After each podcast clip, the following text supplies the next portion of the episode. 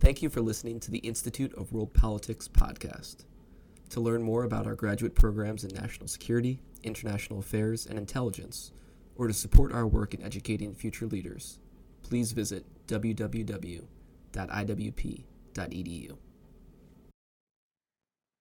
Thank you for watching this virtual lecture event hosted by the Institute of World Politics. For those of you who are new, IWP is a graduate school of national security and international affairs.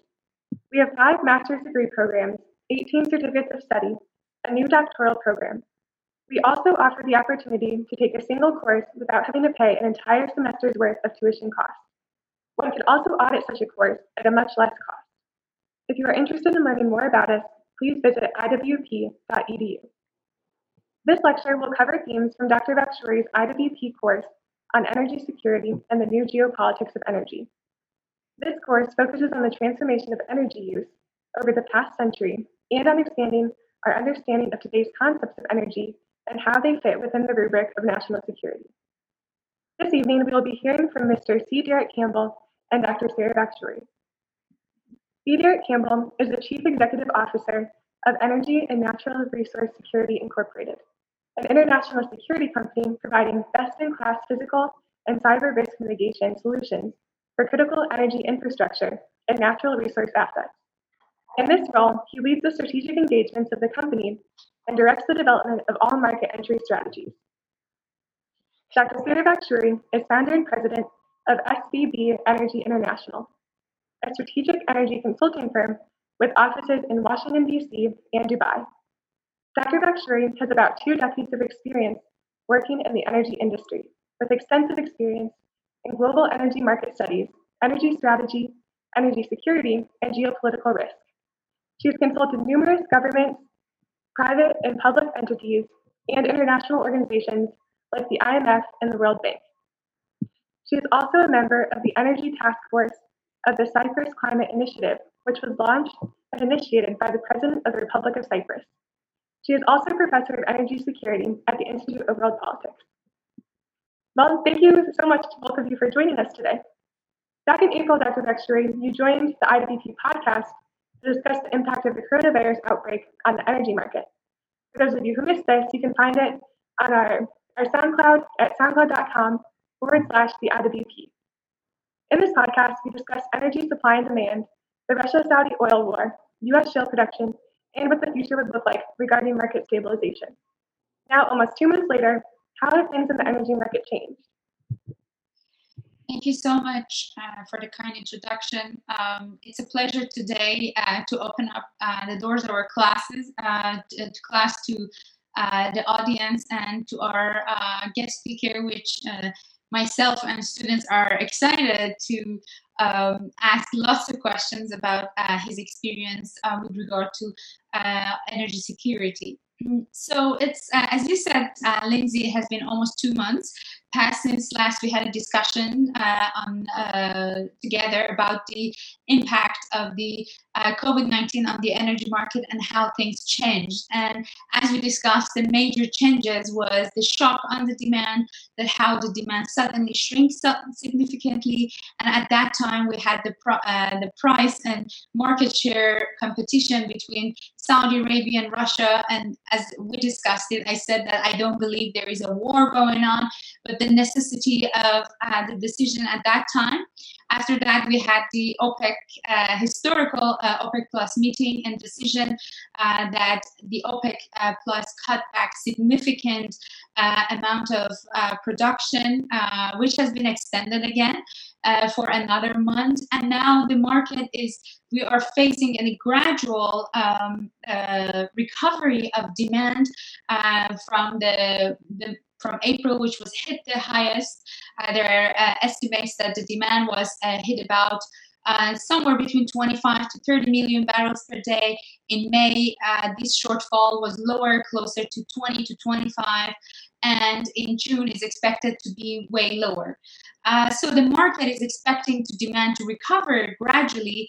Uh, obviously, this is not going to be uh, um, the demand recovery on a macro level. Obviously, we see a a U-shaped recovery, but when we go uh, break it down by different types of products like gasoline, diesel, and um, um, jet fuel, the recovery has a different uh, path. Uh, in our class, our students are uh, studying in details. Uh, they're very well aware of refinery processing and how uh, uh, each of these um, uh, products have been hit. For instance, we don't see still their flying uh, recover back uh, to pre-COVID, so we're expecting that the jet fuel is not going to recover as fast as gasoline. On the other side, people are taking their cars more than public transportations or are going to travel with their cars, so we're expecting a faster gasoline uh, production. Then looking into gas market, there is a different story. We are having huge uh, mm, uh, volumes of natural gas liquids, NGLs, that have been cut back from the market due to lower oil production, and these could all impact on the uh, gas, uh, natural gas market. But what is very uh, important for us uh, today uh, to look into is to uh, how the security of critical energy infrastructure uh, is going to change uh, with regard to all these black swans that we were facing this year and uh, with particular regional look because uh, this session and uh, in the past two sessions with uh, with, our students we were discussing the geopolitics of energy and how the energy security in terms of geopolitics has evolved and changed uh, so I would like to um, ha- uh, give more time to our guest speaker today, um, uh, Mr. Campbell, and ask him uh, to tell us more about the threats against the uh, critical energy infrastructure uh, before COVID, and if he sees any new sets of threats posing this infrastructure currently at this moment. Well, thank you so much, Sara. As, as, you know, it's always good to talk to you and work with you. Uh, and you're right, right? It's a great opportunity and a good timing to talk about the other pillar of energy security, right? Which is one side is geopolitics, the other side is critical energy infrastructure asset protection. And as you and as you and I have talked before, some of the indications and warnings that we see in that, you know, anti-threat risk mitigation world have really been driven up by what, what we see with COVID and depressed oil prices, right? You've got situations now where you've seen an increase in the types of physical attacks that happen against oil and gas and power utility assets.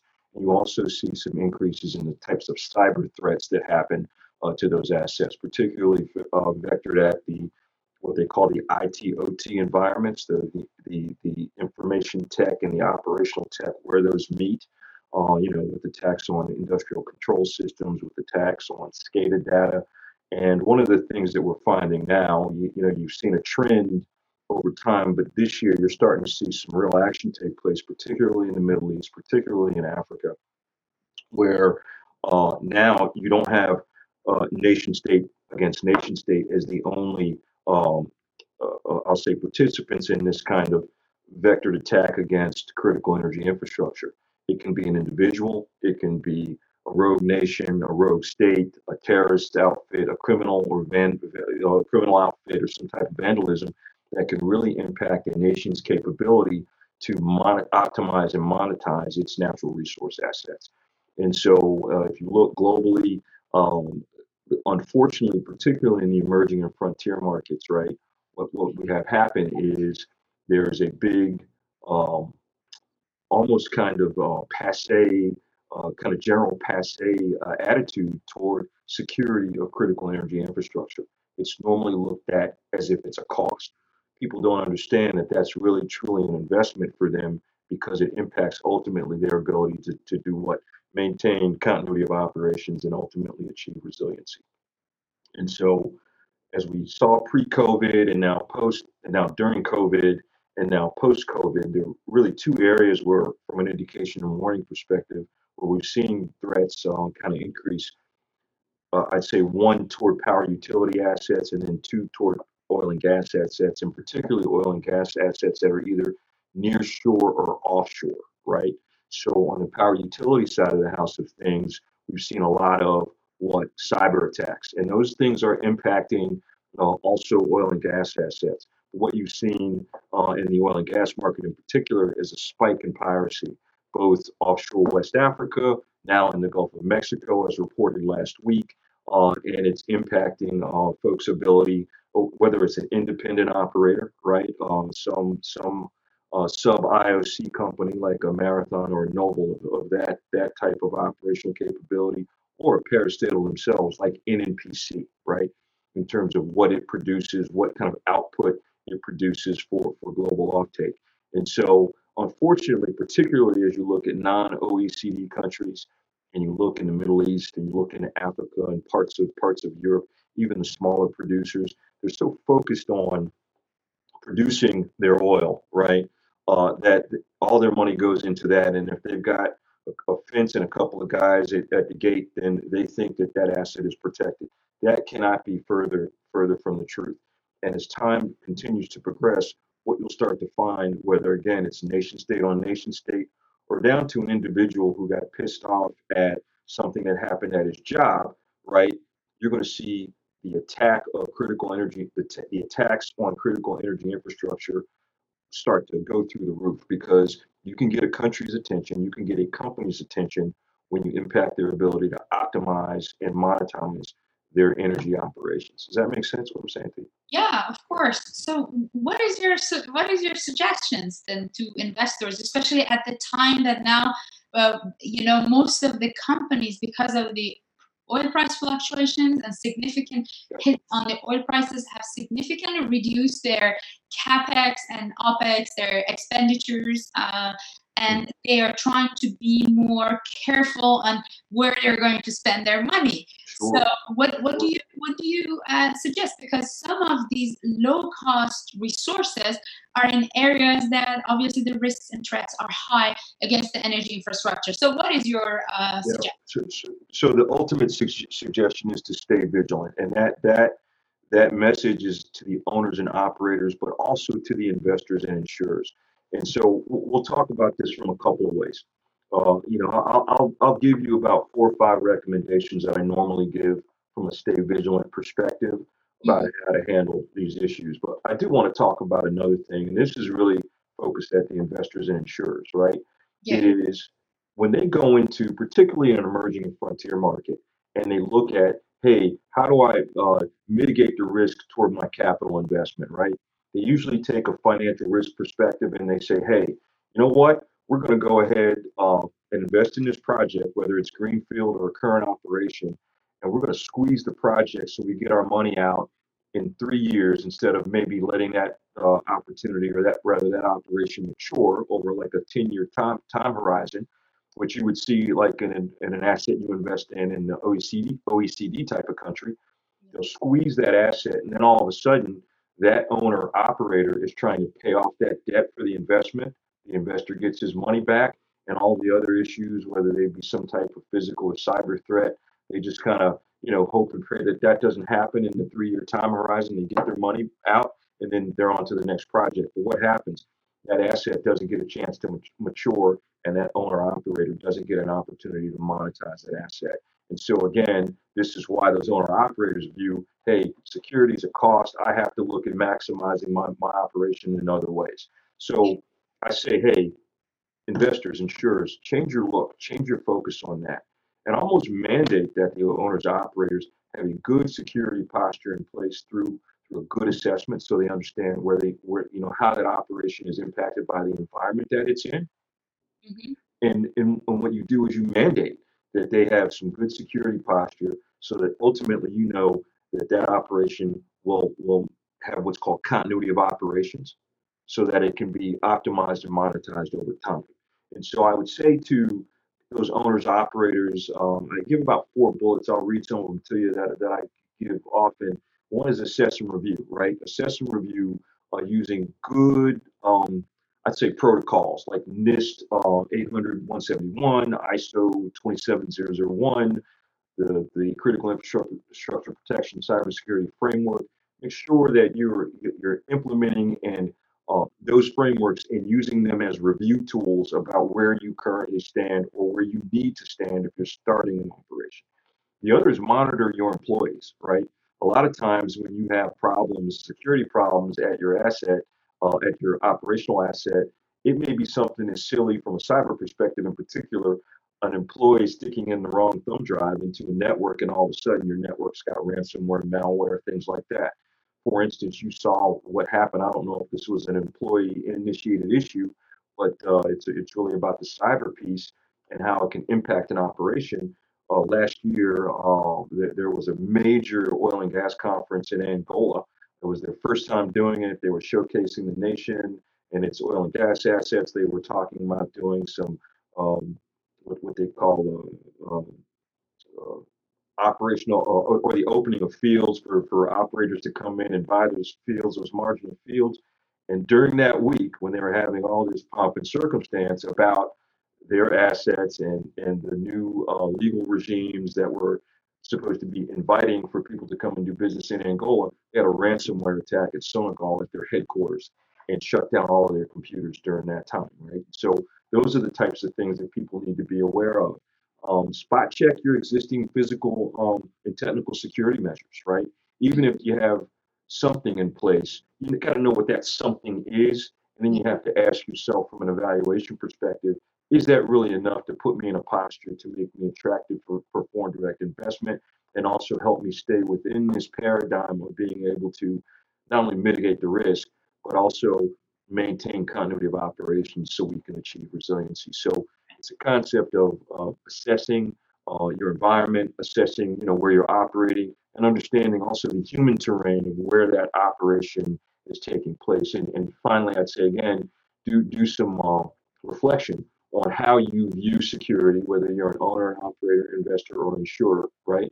How you view security. Is it a cost or is it an investment? That's right it's very important. Like yeah, absolutely. insurance for the investment. Mm-hmm.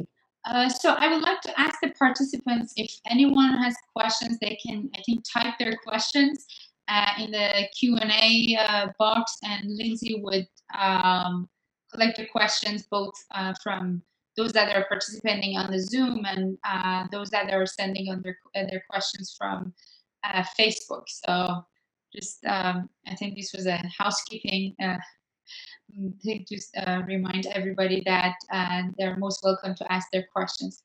So I'd like to, Derek, shift, shift to cybersecurity in particular. You, you already mentioned about this, but um, something that like we had a lot of these discussions with the students uh, that there are some of these critical infrastructure, let's say like energy grid, mm-hmm. and uh, the electricity grids, or um, um, water desalination uh, mm-hmm. systems. Mm-hmm. The, the, it's very critical. Not only some of the cybersecurity attacks would uh, paralyze the function of a system, but some of them could have physical consequences. Uh.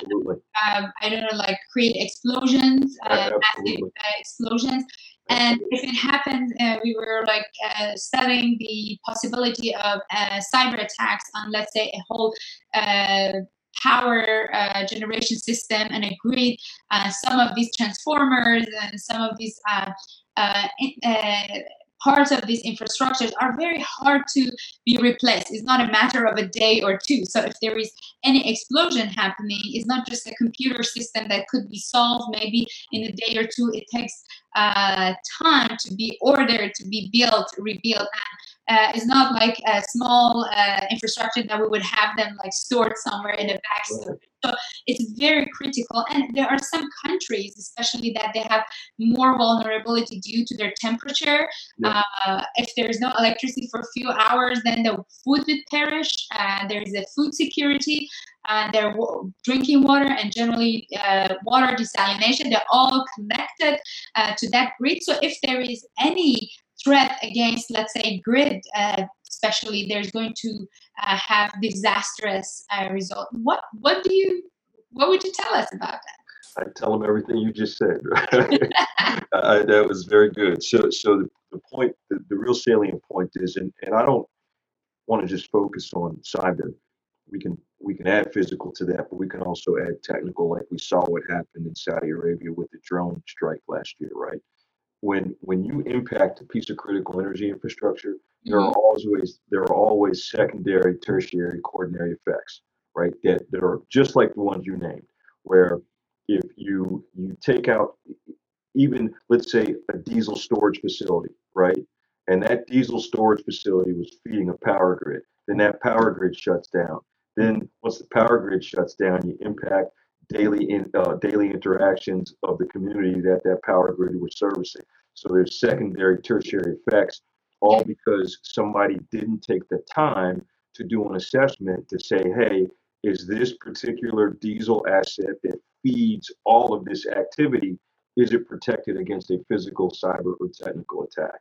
And you've seen that particularly in the Middle East and in Africa, and I'd say you know, parts of Asia where there is no concern given to that. And then mm-hmm. bingo, you have these these issues. And these attacks can get quite sophisticated. And I don't don't let me paint the picture that OECD countries are immune to any of this because uh, I'm going to do a share screen very quickly. Is that is that doable, guys? Yes. Okay. So for instance, um,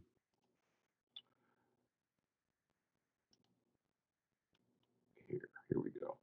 Uh, can you guys see that? Yes. Okay. So this again, all pre pre COVID, several years ago, there was a there was a power station that had an attack, right? And it was there was a sniper attack against the power station, right? hmm Look at the kind of damage that was caused there. If you take a look at my screen, you can see that, right? Yeah. Well, what no one in their right mind would have thought that someone would take a rifle and shoot out a power grid, but it happened, right? 17 transformers were seriously damaged, 15 million dollars worth of damage, and it was a blackout um, um, for, for, for quite an extensive area, right? So again, secondary, tertiary effects. You Yeah. saw what happened at the gas facility attack in Algeria, and you look at the hundreds of millions of dollars lost, the number of people that got killed, how the community was impacted, and how that really impacted the overall, um, I'd say, national output for Algeria, and how it impacted from an energy security geopolitical perspective, people who were off taking gas from that facility, right? Yes. Then you, you look at the constant threat that you have here, right, in Nigeria, right? So you consistently have these kind of um, serious attacks in the Niger Delta that, and every year you can go to OPEC, they talk about it, how the vandal criminal terrorist threat against Nigerian oil and gas operations impact the country's ability to meet its quotas, right? Exactly. Every year. And so then there's a, the secondary, tertiary effect on jobs, on, you know, um, internal use of that of, of that crude product inside the country of Nigeria. It just goes on and on. And then again, I'll bring up the ransomware attack. You saw that ransomware attack that we talked about in Angola. Angola was showcasing, um, you know, its uh, i- i- its oil and gas market and how safe it would be to invest there, um, and all types of opportunities that would exist in that market. And bingo, they get they suffer a massive ransomware attack that impacts their ability to even execute on, you know, um, the things that they talked about during the conference. And then we'll go ahead and talk about the technical attack. Again, this is something that I want to bring up, if you mind me kind of Yeah. going a little deeper down the rabbit hole on this attack uh, Sure. to really talk about this kind of secondary, tertiary effect piece. So you saw what happened in Saudi Arabia last year with the drone attack. Whether it was Yemeni or not, nobody knows. But this particular attack only cost about 250, maybe $300,000 to launch. This attack caused almost a billion dollars in damage. And if you look at what happened to Saudi Arabia's output, how it had to then rebuild this facility, how it had to then put uh, countermeasures in place uh, for potential future attacks that may or may not occur, you're talking several billion dollars in damage that have impacted what I mean in Saudi Arabia, somebody everybody will say, oh, they got enough sovereign wealth to handle any any issue. But Yeah. to, to say that this was not an impactful event for them is it would be over, you know, a real understatement to really kind of how they were impacted by this. So imagine if this had been Nigeria, if this had been Sudan, if this had been Libya, it would have completely overturned the country's ability to generate income for itself. And so again, you have to maintain vigilance, which is what I talk about often with um, uh, in, in this type of, of setting. Because if you don't do it, here's some of the things again I've talked about um, if you don't put take the time to do assessments, to put the right mechanisms in place in order to um, avert these types of uh, these types of attacks, these types of uh, incursions into into what I would call a sovereign's capability or ability to to operate their assets, you, you're just asking for a problem. And what I would encourage folks, particularly globally, and particularly your students who may may you know learn from you and then go work globally in these markets, particularly in the emerging and frontier places. Talk about security and make sure it's something that happens in the C-suite, right? It is a C-suite issue. It needs to be talked about in the C-suite um, uh, in, in a manner that is. Uh, uh, I'm trying to put uh, get us back to the point where I don't share my screen. Um, has to be talked uh, about in a manner that is um, a part of not only the security officers' uh, roles and responsibilities. It's ultimately the role and responsibility of the CEO and the COO and the executive chairman and the board to be on top of this, just like they would the finances of the operation, right? If you don't have the right security posture in place and you don't assess that, then you really are impacting that asset's ability to be monetized and optimized. That's right. Thank you. Let me go to, we have some questions from the participants. Uh, one of them asks, what countries has the greatest risk of coming offline due uh, to a critical infrastructure attack? Uh, that depends, right? I would say to you, it's easy to say Nigeria. One of the things that I guess we know in the market uh, as security professionals is that it's a very weird dynamic here that, that goes on. That not all attacks on critical energy infrastructure are reported, right? That's the reason, yeah, they're not right. They're not reported because they impact that company's insurance uh-huh. risk, right?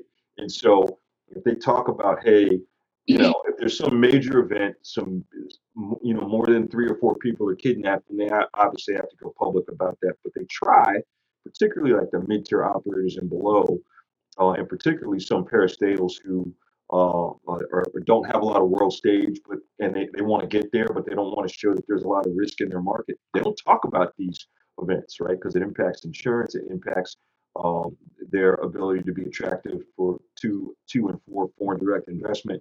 And so, uh, if you're not in the industry, right, you don't you really don't hear about a lot of the things that go on. So, I would say direct answer to the question based on what you see in the media is Nigeria, but there are other countries who suffer from that, uh, particularly in the Gulf of Guinea, uh, particularly in the Indian Ocean, uh, and believe it or not, in the Gulf, right? There are all kinds of uh, things that happen in the Gulf that people don't talk about. So that that really depends. I, I would tell you that the reason Nigeria gets, you know, the exposure to what's happening there is talked about so much is that the, the attacks and the types of vandalism and the impact that this the attacks on their critical energy infrastructure have are just so enduring, right? It's just enduring there, and it's a problem set when you walk in and you do an operation there you can almost bet your your dollar your dollars that you're going to get attacked. And that's the thing that's confusing to guys like me who are in the industry who protect these assets is that people continually still try to go have these operations and they again look at security as a cost versus an investment.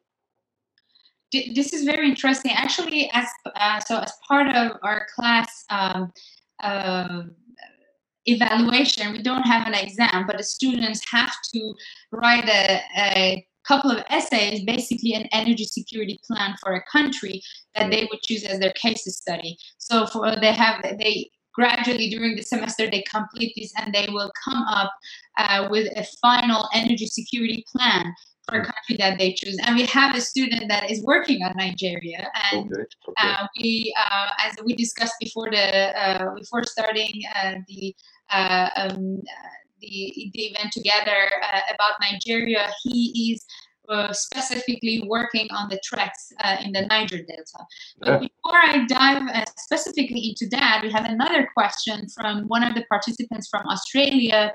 Uh, he's referring to the rooftop solar industry, which is well subsidized in his country, mm-hmm. and he's asking your opinion on the risks, benefits, costs, and costs of having rooftop solar electricity generation uh, and a distributed generation in general? Yes. So I would say that, you know, I'm not an authority on that. In fact, I'm a guy who doesn't like renewables. But anyway, that's another story. The the the thing I would tell you is, uh, it, it is about. It really doesn't matter what the power, the generation source is. You, you get my point. Still have some fundamental components to them. It's generation, distribution, you know, uh, transmission and distribution.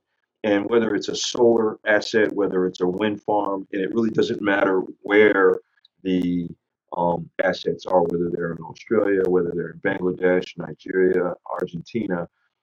The one thing I will say about this narrative I talk about with owners, operators, investors, insurers is that the investors in particular are starting to get smarter, right?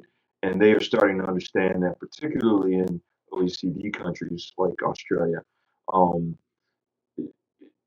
this issue about cyber vulnerability to things that are generating, transmitting, and distributing power, those cannot be understated or overlooked. In fact, in a lot of countries, particularly in the United States, doesn't matter what the power generation source is, if they don't have the right cyber protocols in place to protect the industrial control systems at that facility, they can get fined, right? And so in Australia, what I would say to you, your your student who who is looking at that market and, and or operating there, that ask the question about, hey, what is the robust, how robust is the cybersecurity capability, and to what standard is the cybersecurity um, kind of construct uh, of those assets that are operating, right? Because it's not just the rooftop. That that that sun's sunlight's coming into that photovoltaic on that rooftop, and that power is going somewhere right? And some of that is into an individual home, but some of that power is then being taken to some general, you know, transmission distribution setup, right? And there's exposure there, even at the individual home, right? In terms of the industrial control systems that have to be put in place to, to operate that small, that tight circle of, of generation, transmission, distribution within the home. There's exposure there from a from a cyber perspective. So I think um, one one aspect that we all agree that increases the resiliency and energy security is uh, diversified sources of supply. Right. So obviously, the more diversified uh, supply sources we have, the risks are the, the tolerance and resilience toward the risks are higher. And I think in this particular example, having those rooftop uh, solar panels would obviously increase the energy security and resiliency of uh, the final uh, users of ener- uh, electricity in, in this uh, case households because if there is any threat against the central uh, power generation, uh, power uh, grid or generation system, then these con- these households could benefit from switching to their own rooftop solar panels and uh, generate the electricity required for their, let's say, daily uh, consumption, uh, considering if they might have a batteries to uh, save um, electricity for night, because we were talking, but again, this is like a very um, uh, very important, especially for households or industries that they are benefiting from their own energy uh, or electricity generation, power generation. But again, we should not um, uh, undermine uh, the threats against the central. Yeah, that's what. Uh, but no, I'd even say at the home, Sara. I mean, still the way you even monitor that, right, in a home is through a network, right? And and an individual home can be attacked by an angry neighbor? I mean that that's what what can happen. And so when you've got a SCADA data that's freely flowing through networks, and you've got industrial control systems that have many attack vectors on those industrial control systems. Some of the networks that they run over are, are legacy based, right? You, you have exposure even at the home level, right? Yeah. Especially then as you start to grow out to the neighborhood level slash community level and then beyond, right? And so again, I think it's important um, to, to really, no kidding, make sure that you've got not just the cyber piece taken care of, but if you, particularly if you've got a network of like homes who are, are put, putting in power into um, you know, a community or a neighborhood, right, with these with these uh, photovoltaic cells on these roofs, roofs rather. Um, it's it's the sensors, right? What cameras do you have? What CCTV network is there? How do you respond to something, some vandals? My, my biggest worry is that someone hack our cameras. You know. Yeah, yeah, right, right, exactly, right. That that could happen as well. So, and, and you know, you you've experienced that before. So, so the issue is again for your your colleague in Australia, ask the question. And what, what's what's unfortunate is that they may be unpleasantly surprised about how much exposure really exists, even at the home level, for the little micro energy operation that happens there. That's right. Um, so uh, we actually have uh, one of our doctoral students who is actually come up as a pilot. We discussed a lot of uh, this, how the cybersecurity even could impact the flight and aviation. Yep. But something that you mentioned is that most of the companies don't report their attacks on their uh, infrastructure because they're worried about insurance. Do you do you agree? What what we were discussing with the students is that often their countries also do not uh, mention if there is any cyber security attacks about their infrastructures. Or, I don't. What, what is the reason for that at the country level? some of it is sheer embarrassment in the case of Angola, right? That that really didn't get reported by the government or the country. That got reported by folks who knew that it happened, and then it hit hit the press another way, right? And so they don't report that because it what it says to, in particular, foreign direct investment. Hey, there's a risk to my my capital investment into this operation, into this country's operation, into their ability to give me a good return on my investment and for them to ultimately even try and uh, not not only uh, monetize but optimize the operation so it can make money over time right? They don't want to be able they don't want to talk about that but you know, this is kind of an indictment for those who are in the public sector a little bit right? So those who are this is just some things that we see internationally right? You know me we, you, you've seen me all over the, the world you and i run to each other. Um, even in countries that you think would have this nut cracked, they don't, right? In terms, particularly on the cyber and the technical side, they will tell you things like, "Hey, don't worry about this asset that either we're going to take your money, you're going to help us, you know, you're going to invest in this existing operation, and we're going to be able to expand it, or hey, you know, this is a new greenfield play, and we're having a bidding round. We want you to come invest money." And, and some smart person will say, an insurer investor in particular will say, hey, well, how are you going to protect this asset? Because we get some indications and warnings there's some real threats here uh, that, that uh, might impact the operation here. And they will tell you, governments will tell you, well, don't worry about that. Our military's got that covered, right? Well, guess what?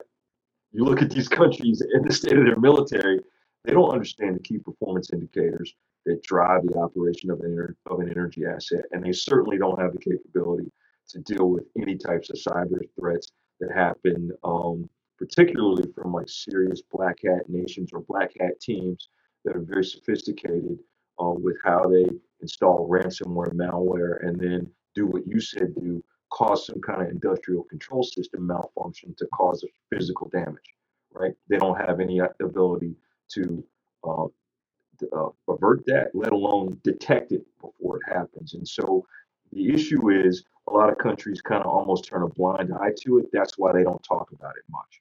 And I think times are changing because we've had so much. Well, let me say this times are changing across the world, but in Nigeria, you've had these types of things happen all along. And sometimes they turn a blind eye to it because they just say it's just a part of doing business here in Nigeria, right? Yeah. That's not the right answer, but that's what folks at the decision making level say. But guess what happens consistently? The international operators that come to work there, and unfortunately, the local national operators get impacted in such a way that they never truly get to optimize and monetize their assets. Does that make sense? That's right. So we got another questions uh, on uh, drone surveillance and refineries. I'm going to save it after we talk about refineries in Nigeria. So before we just start the, uh, the open it to, to the participant, we were discussing about all these oil thefts in Niger Delta and all Yeah. those uh, informal refineries. Something fascinating for the students was to uh, learn the process of refinery in those like normal refinery towers that how the refining process works and then coming into uh, countries like especially nigeria looking to those oil theft and those huge ovens which would, they were calling it oven those informal refineries some called it teapot refinery or, or ovens that they were just boiling huge amount of crude oil and extract uh, refined petroleum products from Right. that. So Well, I'll, I'll share. I'll do a I'll do a share screen to show you what Yeah, what, I, that- what I've seen, and then yes, some of these. because you said that you've been there and you were yeah, actually yeah. So, so working so- with those operations. Yeah, so so I, I've been there um, several times. Uh, as you know, I used to be the Marine and Naval Attaché to Nigeria, and Yes. part of my portfolio as the U.S. Marine and Naval Attaché to Nigeria was about how do we help uh, know, uh, uh, encourage uh, good security for the operators that come and operate in that in that market, the international operators. And I was very fortunate. I got to stand up what's called the, the Niger Delta Working Group, which a, which was an information sharing between all the operators, the local, national, and the international players who operated in, in that market. And then I went back as a as a professional and, and consulted in the oil and gas business. And so on both times, you know, I've been uh, in and out of the creeks. And now our company has a major office in Abuja, but, but a sales office down in Lagos. And we go in and out of Lagos and Port Harcourt. My teams do. And I'll show you now, I'll do a quick share screen just of some of these Yes. makeshift refinery operations. Yes. Yeah, yeah. Can you guys uh can you guys see this right now? Let me do a share. Uh, let me see. Coming. Yes. Yes, right. So, so th- that is a uh, a makeshift uh, collection point, right? Let me go go here to show you some of the. Um, you see what they pulled out of the ground. What you see here is uh, one of our clients uh, had a uh, almost ten to twenty thousand barrels a day being stolen from their production capacity, and they had to go search miles and miles into the creeks to find out, hey, what is really going on here? uh, and they found these collection points in these evacu- evacuation facilities. Like right here, you can see a makeshift flow station uh, right there with these pipes. And they'll these little, very small diameter pipes that you see will be running for miles and miles and miles. So what is their capacity usually? Like how much is the capacity of like It, it, it- would vary from, from, from place to place and station to station. And one of the things I wish you could see, um, it's kind of back over here. You really can't see it too much. This is kind of a makeshift collection point, and then they literally have a refining, a small refining capacity right right behind the collection point, right? And one of the things that you'll find, one of the telltale signs is some of the that people get lazy and they leave some of their material out in the in the forest, and that will let you know that hey, there's something going on close by, right? And so this is, was was an indicator that there was some real offtake happening that shouldn't have illegal offtake from the, the evacuation operation that the operator had, right?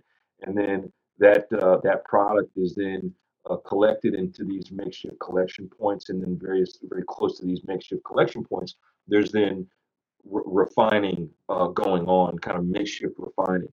In addition to that, sometimes the crude is just taken and then to another kind of very hidden uh, evacuation point where it's loaded into uh, uh, a non-flagged barge or or crude crude vessel, and then that's sold on the black market. And so here you can see how they do these operations. Um, this was the discovery of of this asset deep in the deep in the creeks. They had to, you know, uh, barge this thing in, this big tractor in. Then it had to go for miles into the into the mangroves, right, just to even find the facility and start to dig up the things around it. So, unfortunately, in Nigeria, they deal with this all the time, right? And so the issue is, well, how do you prevent that? Part of it is you've heard me talk about this thing called domain awareness superiority, where you not only have the physical and the cyber and the technical solutions in place, you also have this kind of mastery and understanding of the human terrain around your operation. yes. Who are the people in uh, the environment where you're building this facility? One of the things that we saw happen in Algeria during that attack is uh, the CNOT guys who are operating there. I'm sorry, the, O- the OMV guys who are operating there is that they they really didn't notice that some of the guards had changed shift that day that they'd never seen before. Right. Oh, There were some people in the community who had shut down their shops that day in 2013 because they knew some impending attack was going to happen. But none of the employees or none of the leadership of the operators who supported that operation were aware of that, right? And so that's why you have to understand what's happening um, in your in your environment and achieve what we call this domain awareness superiority. that's interesting. Yeah. Uh, and yeah, we were watching together with a student a documentary on this that how they wait for the, the weather to get dark and then they will start running these huge fires to separate the oil and then they Right. would as you say you talked about these ransom operations that how some of these uh, militia tries to get money from the government because they think that they never benefit from the oil money or oil economy. So they're trying to uh, then when the government uh, kind of stops this operation, these ransom militias would uh, take revenge on the facilities and infrastructure, blowing up the pipelines just to uh, kind of retaliate and prevent the government to stop their operations. Because it's not so hard to find those, you know, I mean, if you just have a helicopter or like a, a satellite image, it's not hard to find those illegal refineries. Well, hold on. I, I, I, have to tell you this. I mean, what you saw was kind of an open area that was cleared. But when you go into the mangroves in a place like Nigeria, it's almost it's beyond triple canopy um, forestation, right? It Yeah. is no kidding a serious amount of forest, forestation. You can't the satellites can't penetrate that. Oh, They're they- hard to see, right? And and the um, Niger Delta militants and the criminals who who uh, illegally evacuate this crude from these operation, operating stations, they know that, and they've become very refined at their ability to, to to do these types of things, do these types of operations.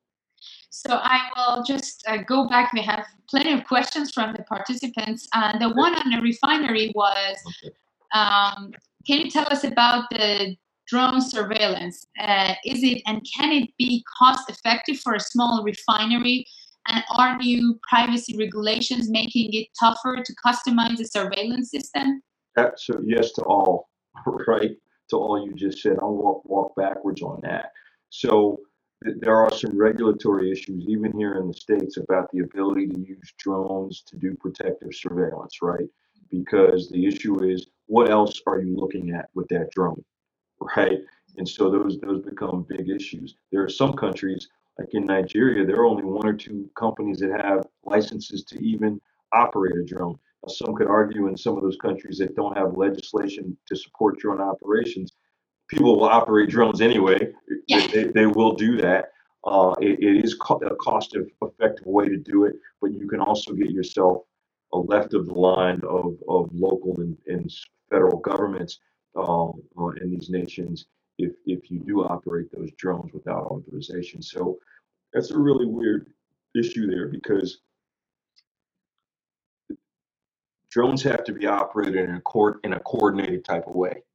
Uh, and if they're not operated in a coordinated type of way, sometimes you don't even know if the drone's entering your space. You, you have to ask the question, right? Is that my drone? right? And now you've got drones out there that have the capability to enact um, almost uh, crude cyber attack type of things, right? You'll have a drone hover over a facility, then through Wi-Fi, it's able to get into that network and then cause an attack there. So very, very dicey, dicey type of um, uh, situation that you have with drones. It's it, we know how to use them. We know how to help you set up uh, what we call that domain awareness superiority using drones, like in this kind of three-dimensional type of way, right? Mhm. one dimensional if you include cyberspace, right? But uh, in terms of the, what a drone could do to attack a facility, you've seen that happen. We saw that in its biggest impact currently in Saudi Arabia. And really, the issue is drones are becoming better just for recreational purposes. But you've got tech technology profu- pro- profusion happening where that drone is then being taken and then turned into something else, whether it be a delivery vehicle, whether it be some type of uh, deliver, you know, delivery vehicle for some kind of small bomb like a 40 millimeter grenade, or literally now they're being used to hover over targets and try and a- access Wi-Fi networks, right? And so you know they, they pose a real threat. And if you don't have some counter drone capability as a part of your overall uh, risk mitigation effort, then, then you've got a, a serious gap uh, against that, you know, uh, against that facility. Yeah, that's interesting. Well, this is this question was from the from our doctoral students that is doing uh, spend a lot of time on this topic. I know, and um, uh, I wish that this could be a face-to-face event, and I know the discussion could go, but uh, back and forth. We have another um, questions from one of the participants. Um, uh, I don't think this is part of our students, but he's uh, he asked your opinion about the sanction, U.S. sanctions on Russia's Nord Stream gas pipeline project to Germany, and if you think this will have much effect. Uh, interesting from a geopolitical perspective, right? Super interesting. More, more your lane, Sara. You know, you, you, you're the geopolitical leg of energy security. But I will tell you this: um, well, so I'm trying not to go too classified because there are things that you hear that, that you, Yeah. shouldn't. be Tell us what you can about. tell us. Right. That you Topic, shouldn't- Exactly. Right. And we have audiences from around the world. You know, we had questions yeah. from Europe and Yep. Yep. Yep. just not the Uh, I'll say this. You know, as an American, I understand what our policy is, but I think it creates a very dicey environment. And there are actors that are state level and non-state level that could impact this in a lot of ways. And so I would say that uh, it has caused discussion that has, um, you know, I've been a part of some some really interesting discussions on this very topic, right? So um, I would tell you that we are seeing from an indications and warning perspective on the cyber side of the house threats that could happen to impact this engagement either way it goes, right? Against those who are impacting and impeding Nord Stream taking off, and against those who are making Nord Stream go in spite of what the sanctions say, right? And so I both both sides need to be very careful with this um, because there's a lot of economic impact that this thing has, and there are a lot of people who win both if Nord Stream loses or if Nord Stream wins, right? And so there are interests in that that are not just state level, but they're non-state actors as well who pose potential threats on both sides. Of course, I see that you're about as- looking at it as a retaliation threat side, uh, which is interesting. As you said, all energy security is a very complex issue, so it has its own market analysis and right. geopolitics into actual operational Yep. uh, and uh, threat uh, threats against infrastructure, which uh, we, we were so fortunate to have you today. And you. an actual person that was involved uh, underground, and it was fascinating looking at those pictures in Nigeria and uh, looking into that, and then combining with what we were discussing uh, about the cybersecurity, um, about what you um, discussed in uh, Saudi attack, which uh, was very interesting. Actually, the market was watching very closely the whole. Uh, the whole world, and, and no one was expecting it. The interesting thing about the threats against infrastructure is that it comes from where people don't expect it. That's right. And Saudi Arabia had all these anti-missile defense um, uh, equipment, and no one could expect that like some drones could create such um, Havoc.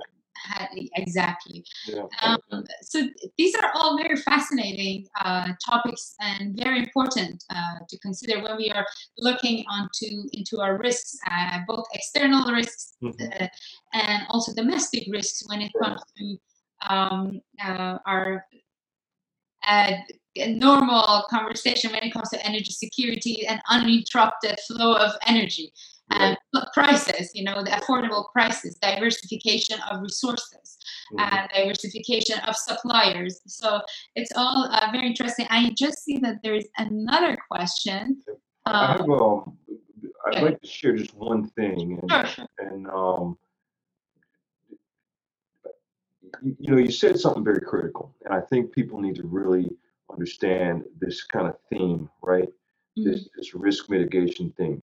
It it has direct impact on your ability to maintain continuity of operations and achieve this kind of nebulous state of resiliency, right? It's not just about the geopolitics. It's not just about financial risks and what the guys at SocGen and BNP Paribas are talking about.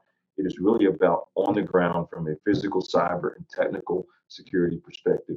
Are you doing the things to ensure that if worst case scenario happens, you can get back online as quickly as possible to, uh, you know, optimize and monetize that asset, right? And and so one of the things that we do, my, you know, I think I've talked to you about this. We do what's called an energy security risk and resiliency assessment. Yeah. This is back to your question about what do you tell people that we need to do? What, what you know, what should they do? And and we always argue that get an assessment done so you understand where you stand, right? Yes. And and I'm going to do a quick share screen one more time if you Sure. don't mind. No, no.